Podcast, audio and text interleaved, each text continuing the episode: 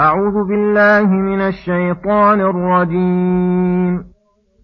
وإذ قال موسى لقومه يا قوم اذكروا نعمة الله عليكم إذ جعل فيكم أنبياء وجعلكم ملوكاً وجعلكم ملوكا وآتاكم ما لم يؤت أحدا من العالمين. يا قوم ادخلوا الأرض المقدسة التي كتب الله لكم ولا ترتدوا على أدباركم فتنقلبوا خاسرين. قالوا يا موسى إن فيها قوما جبارين وإنا لن ندخلها حتى يخرجوا منها فإن يخرجوا منها فإنا داخلون.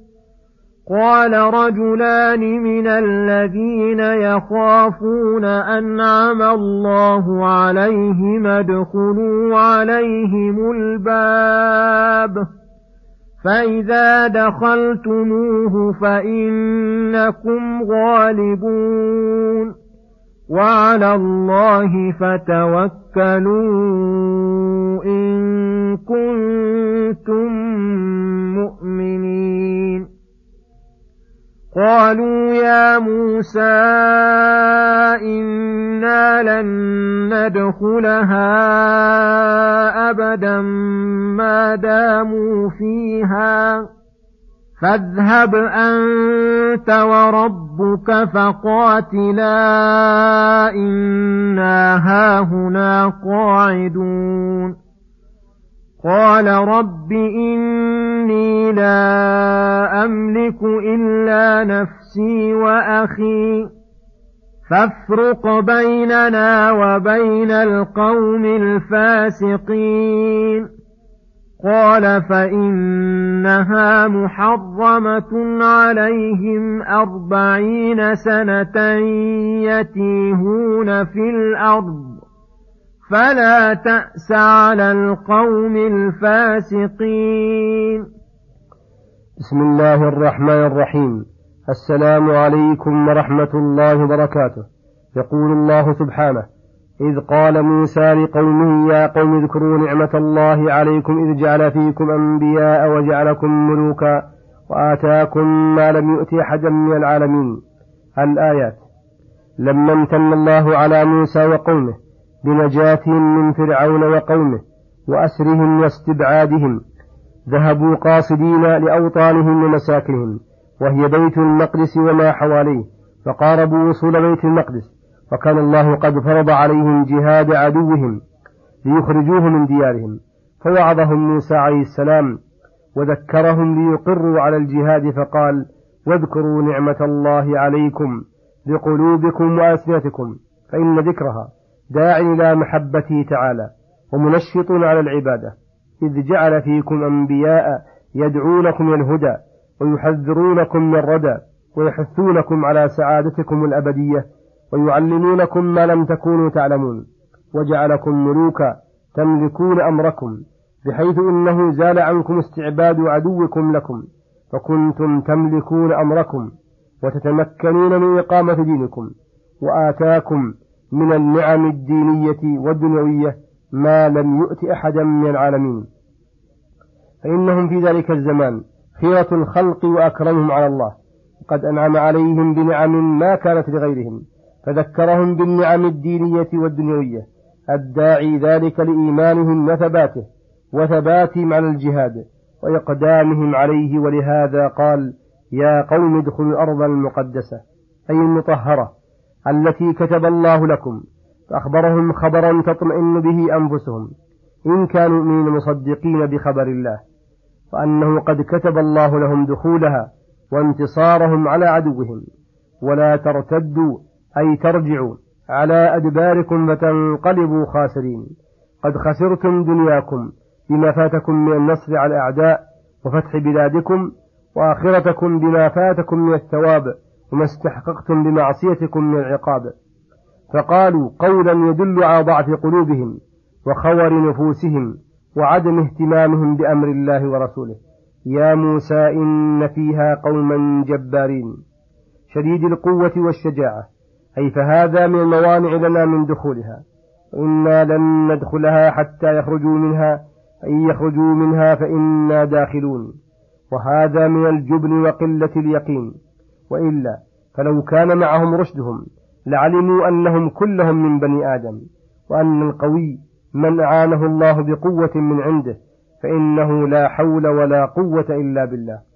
ولعلموا أنهم سينصرون عليهم إذ وعدهم الله بذلك وعدا خاصا.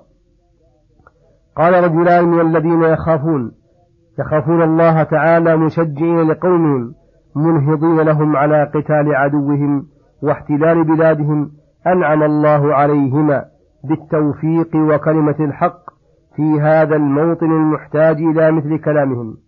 وأنعم عليهم بالصبر واليقين. ادخلوا عليهم الباب. فإذا دخلتموه فإنكم غالبون. أي ليس بينكم وبين نصركم عليهم إلا أن تجزموا عليهم وتدخلوا عليهم الباب. فإذا دخلتموه عليهم فإنهم سينهزمون. ثم أمرهم بعدة هي أقوى العدد فقال وعلى الله فتوكلوا إن كنتم مؤمنين. فإن في التوكل على الله فخصوصا في هذا الموطن تيسيرا للأمر ونصرا على الأعداء. ودل هذا على وجوب التوكل وعلى أنه بحسب إيمان العبد يكون توكله.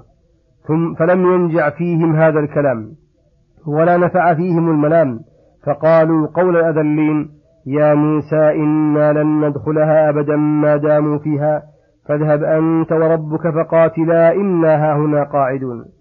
فما أشنع هذا الكلام منهم؟ ومواجهتهم به لنبيهم في هذا المقام الحرج الضيق الذي قد دعت الحاجة والضرورة فيه إلى نصرة نبيهم وإعزاز أنفسهم. وبهذا وأمثاله يظهر التفاوت بين سائر الأمم وأمة محمد صلى الله عليه وسلم. حيث قال الصحابة رسول الله صلى الله عليه وسلم حين شاورهم في القتال من بدر مع أنه لم يحتم, علي لم يحتم عليهم. يا رسول الله لو خضت بنا هذا البحر لخضناه معك ولو بلغت بنا برك الغماد.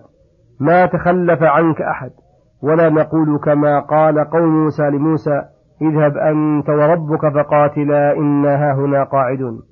ولكن اذهب أنت وربك فقاتلا إنا معكما مقاتلون من بين يديك ومن خلفك وعن يمينك وعن يسارك. فلما رأى موسى عليه السلام عتوهم عليه قال رب إني لا أملك إلا نفسي وأخي أي فلا يدان لنا بقتالهم ولست بجبان على هؤلاء فافرق بيننا وبين القوم الفاسقين. أي احكم بيننا وبينهم بأن تنزل فيهم العقوبة ما اقتضته حكمتك. اذهب أنت وربك فقاتلا إنا معكما مقاتلون من بين يديك ومن خلفك وعن يمينك وعن يسارك. فلما رأى موسى عليه السلام عتوهم عليه قال رب إني لا أملك إلا نفسي وأخي أي فلا يدان لنا بقتالهم ولست بجبان على هؤلاء فافرق بيننا وبين القوم الفاسقين. أي احكم بيننا وبينهم بأن تنزل فيهم العقوبة ما اقتضته حكمتك. ودل ذلك على أن قولهم وفعلهم من الكبائر العظيمة الموجبة للفسق. قال الله مجيبا لدعوة موسى فإنها محرمة عليهم أربعين سنة يتيهون في الأرض. أي إن من عقوبتهم أن نحرم عليهم دخول هذه القرية التي كتبها الله لهم مدة أربعين سنة. وتلك المدة أيضا يتيهون في الأرض لا يهتدون إلى طريق ولا يبقون مطمئنين. وهذه عقوبة دنيوية لعل الله تعالى كفر بها عنهم ودفع عنهم عقوبة أعظم منها.